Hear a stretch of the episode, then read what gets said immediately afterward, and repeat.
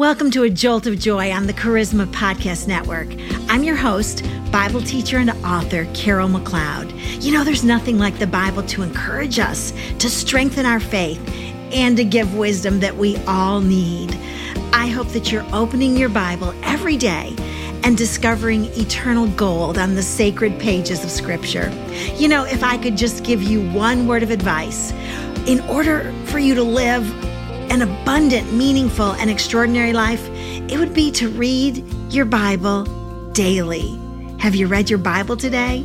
Well, on today's episode, we'll be finishing our current series that's titled Meanwhile Meeting God in the Wait. For the past eight weeks, we've been studying the life of Joseph of the Old Testament.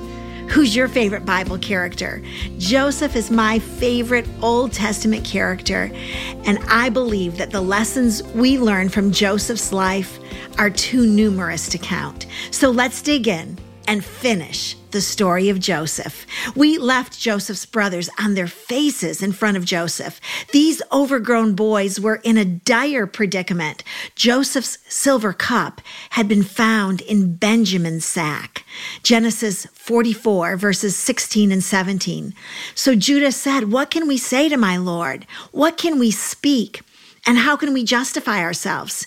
God has found out the iniquity of your servants. Behold, we are my Lord's slaves, both we and the one in whose possession the cup has been found. But he said, Far be it from me to do this. The man in whose possession the cup has been found, he shall be my slave. But as for you, go in peace to your father.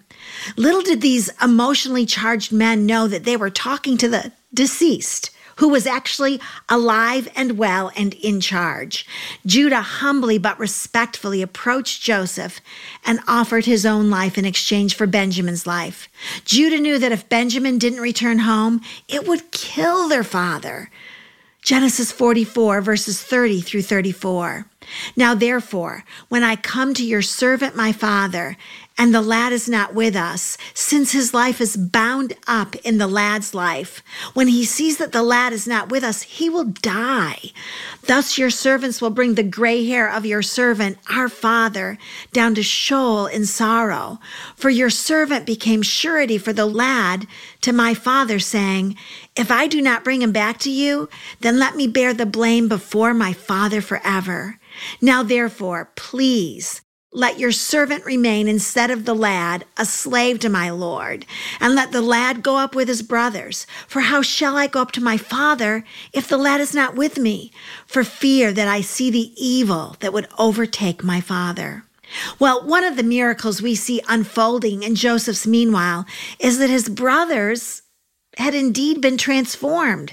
They told the truth at every juncture. They took responsibility for the situation and they honored their father.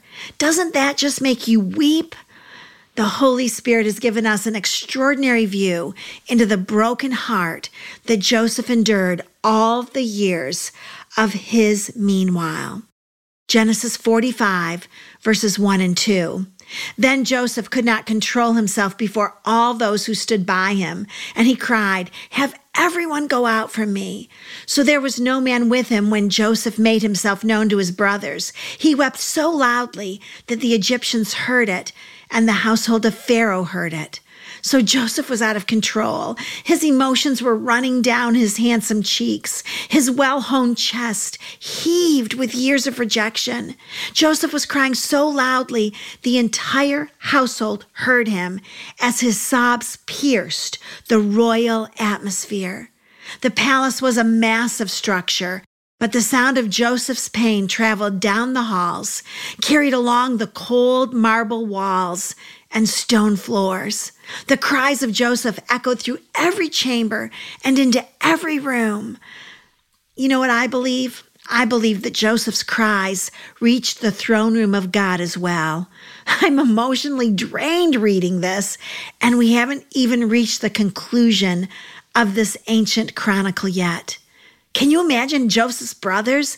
They were likely heartsick as the events of their past life rolled through their minds. Were they even standing on their feet now, or had they fallen to their knees in emotional torture? Genesis 45 3.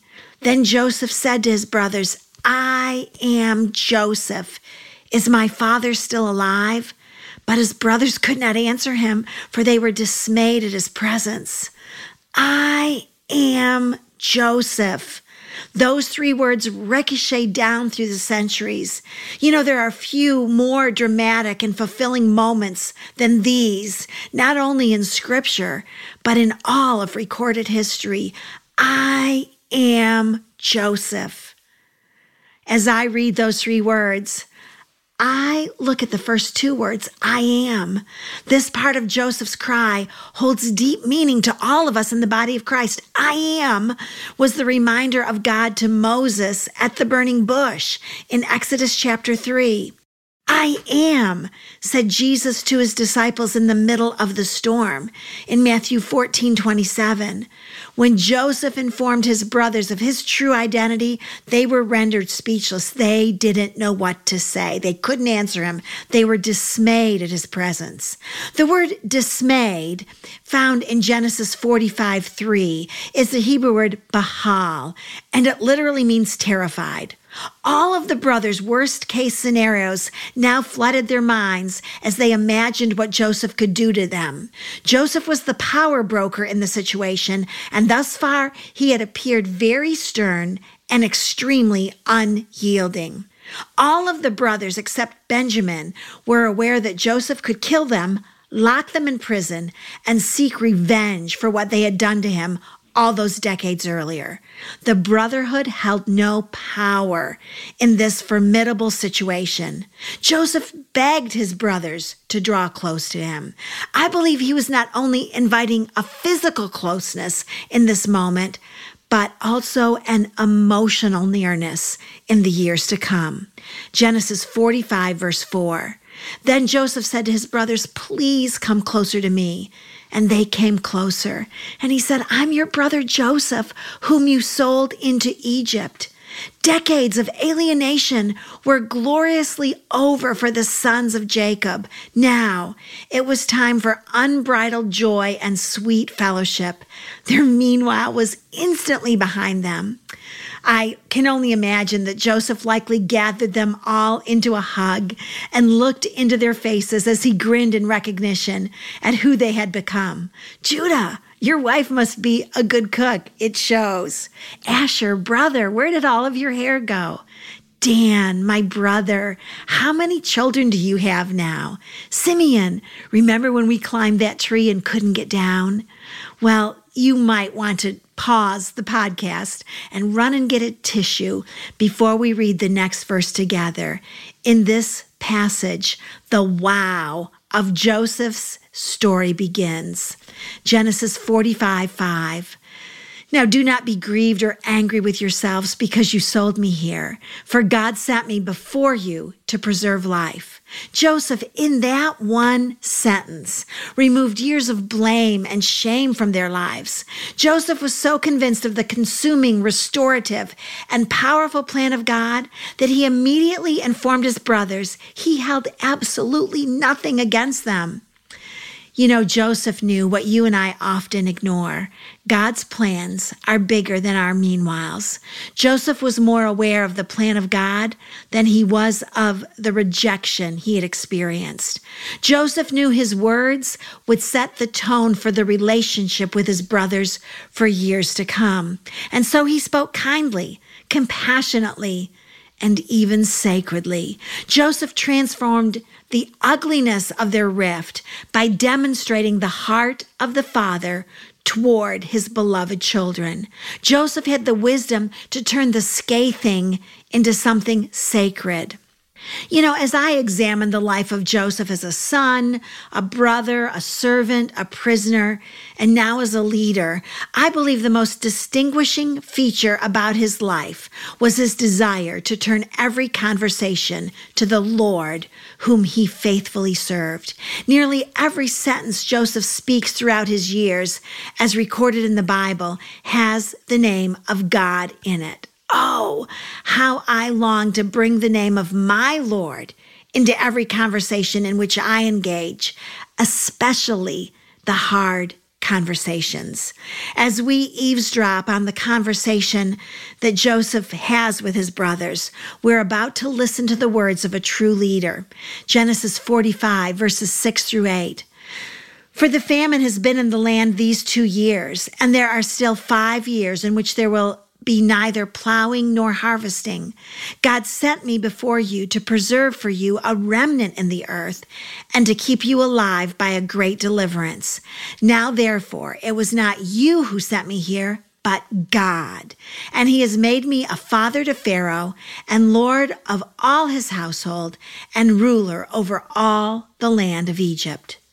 Don't miss this small phrase hidden away in this trio of verses. Joseph said, God has made me a father to Pharaoh. Well, undoubtedly, the Pharaoh of that time was older than Joseph, and yet Joseph had developed a unique relationship with him. The roles had reversed between Joseph and Pharaoh. Joseph was the one Pharaoh turned to for wisdom, insight, and guidance. Joseph's brothers had refused his leadership when he was a young man, but Pharaoh had embraced it. The life and words of Joseph serve as a stirring reminder that God's will is the controlling reality of every event in our broken lives. When you are more aware of his presence than you are of your own misery, you will be able to fully and completely forgive those who have wronged you. Human error never has the last word. God does. Devastation never rules and reigns supreme. God does. Family pain never casts the deciding vote. God does. Sin never wins.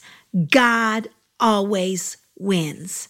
My friend, Regardless of what has transpired over the years of your life, the God of Joseph is the God of you. His goodness will write the closing chapter of your story. Well, now, as you can imagine, Joseph couldn't wait to see his beloved father Jacob once again.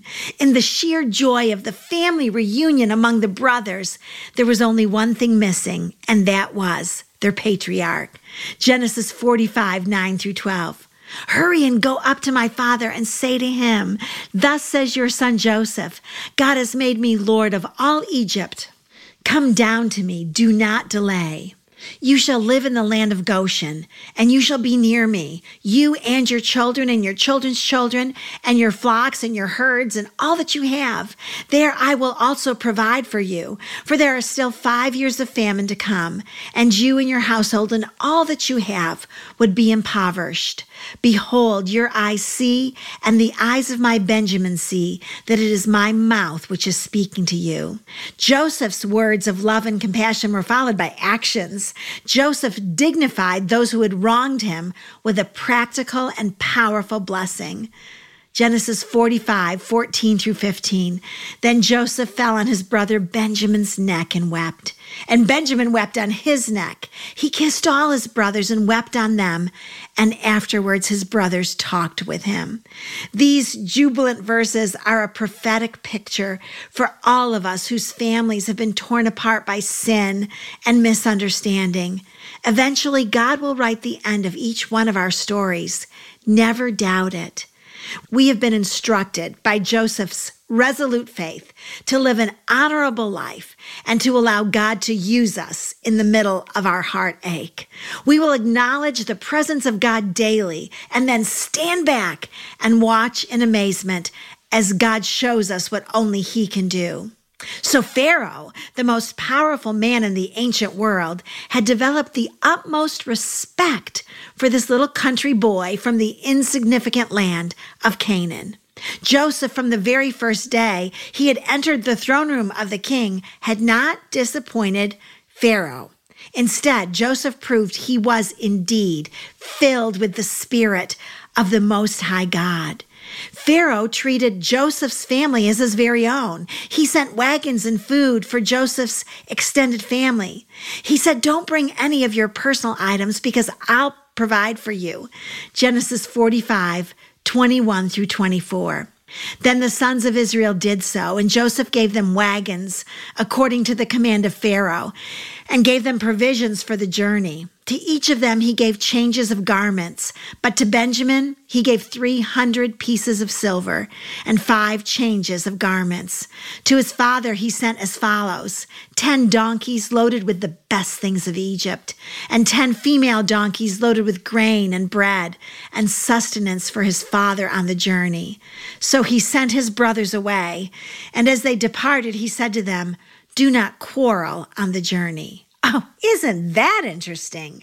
That Joseph's parting words to his brothers were, Do not quarrel on the journey. You see, Joseph didn't want his brothers to revert to old competitive habits once they left the wise influence of his presence. I believe the Holy Spirit has spoken something similar to those of you who are listening today.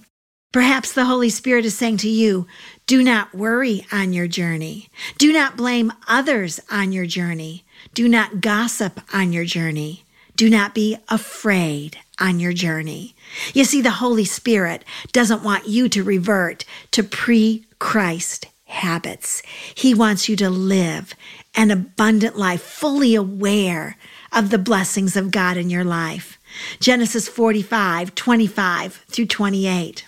Then they went up from Egypt and came to the land of Canaan to their father Jacob. They told him, saying, Joseph is still alive, and indeed he is ruler over all the land of Egypt. But he was stunned, for he did not believe them. When they told him all the words of Joseph that he had spoken to them, and when he saw the wagons that Joseph had sent to carry him, the spirit of their father Jacob revived. Then Israel said, It's enough. My son Joseph is still alive. I will go and see him before I die. The Bible recounts that the spirit of their father Jacob revived. Suddenly, life returned to his elderly body again. Instantly, he was ready and raring to go. I can almost hear Jacob saying to his sons, What are you waiting for? Pack your bags, your wives, and your children. We're going on a family trip.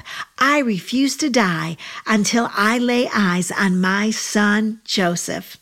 You know, there are times in life when the meanwhiles rob you of your ability to move ahead and even to hope again. As I read the narrative of the promise born anew in the heart of Jacob, I imagine he declared with a twinkle in his aged eyes, Let's get on with living. You know, if Jacob can shake off discouragement and dare to hope again, so can you. Stand up Take out your cane if necessary and limp into the future. Soon, your limp will become a confident walk, and your walk might even become an enthusiastic sprint. And before you know it, you will be dancing into your destiny. Joseph was so excited, he couldn't wait in Egypt for their arrival, but went ahead to meet them in the land of Goshen. Genesis 46, 28 through 30. Now, he sent Judah before him to Joseph to point out the way before him to Goshen, and they came into the land of Goshen. Joseph prepared his chariot and went up to Goshen to meet his father Israel. As soon as he appeared before him, he fell on his neck and wept on his neck a long time. Then Israel said to Joseph, Now let me die, since I have seen your face that you are still alive. You know, if I were an artist that painted pictures. This is one of the Bible scenes I would love to bring to life on canvas. I can just picture the elderly gentleman climbing down from his wagon, lifting up his tunic, and walk running to the son whom he thought was dead. He may have hurried with a limp common to the aged, but make no mistake about it, Jacob ran. And then Joseph, as he saw the caravan drawing closer, he likely jumped out of his royal chariot and sprinted toward his father. Joseph was in the arms of his father. Has there ever been a reunion so exuberant and fulfilling? The father and the son were together once again. Well, in case you didn't guess it, this scene paints a picture of our reunion with our Heavenly Father as we sprint across the finish line of time and enter the glory of eternity. Dad will be waiting. He will open his arms wide, and into them we will run. Jacob's life was now complete. He'd found Joseph. They were together face to face. Well, the years went by and it was time for Jacob to breathe his last breath. After the sons of Jacob buried him, they held a family meeting without Joseph's presence. Genesis 50, verses 14 through 18. So they sent a message to Joseph saying, Your father charged before he died, saying, Thus you shall say to Joseph, Please forgive, I beg you, the transgression of your brothers and their sin, for they did you wrong.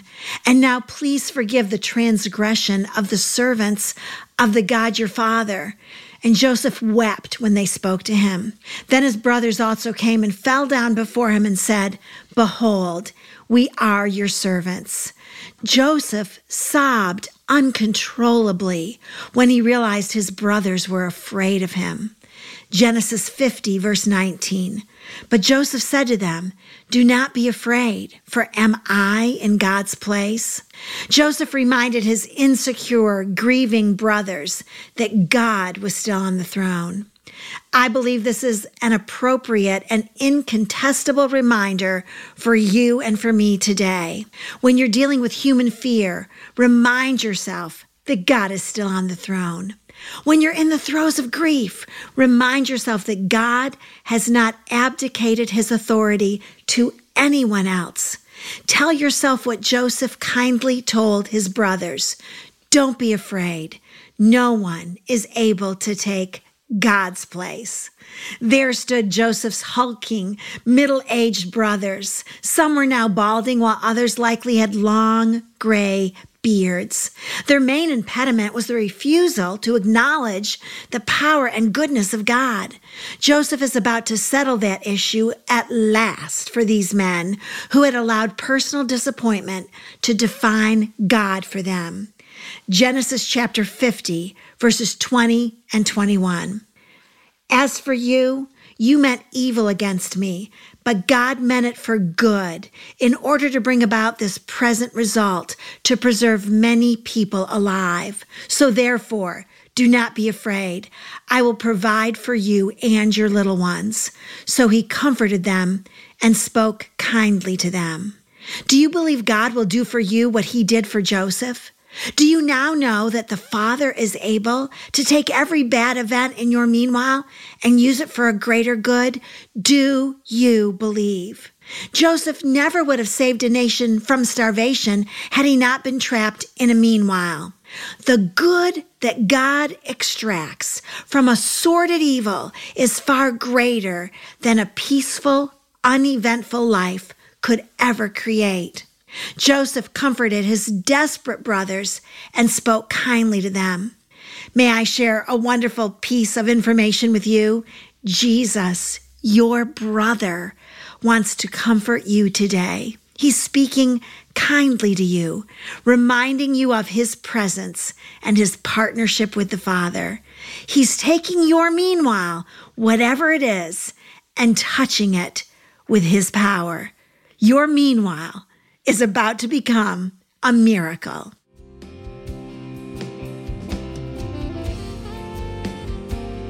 If you enjoyed this series on a jolt of joy, I'd love to encourage you to buy a copy of my most recent book, Meanwhile Meeting God in the Wait. Also available are the eight videos to enhance your study in this rich look at the life of Joseph. The combination of the book and the video teaching series is perfect for a Sunday school class, a small group, a group of college students, or just for your own personal faith journey. Now, the book is available on my website, carolmcleodministries.com, on Amazon, or really wherever fine books are sold. The video teaching series, however, is only available on my website, which is carolmcleodministries.com, and at ironstreammedia.com. As always, I'd love to hear from you. So feel free to email me at carol at carolmcleodministries.com. We love to pray for everyone who connects with us, so please send me your prayer request. I want to remind you today and every day that when you choose Jesus, my friend, you're choosing joy. His will for your life is an inexpressible and relentless joy. Don't ever doubt it. And so, I'll close by saying, I dare you to choose joy.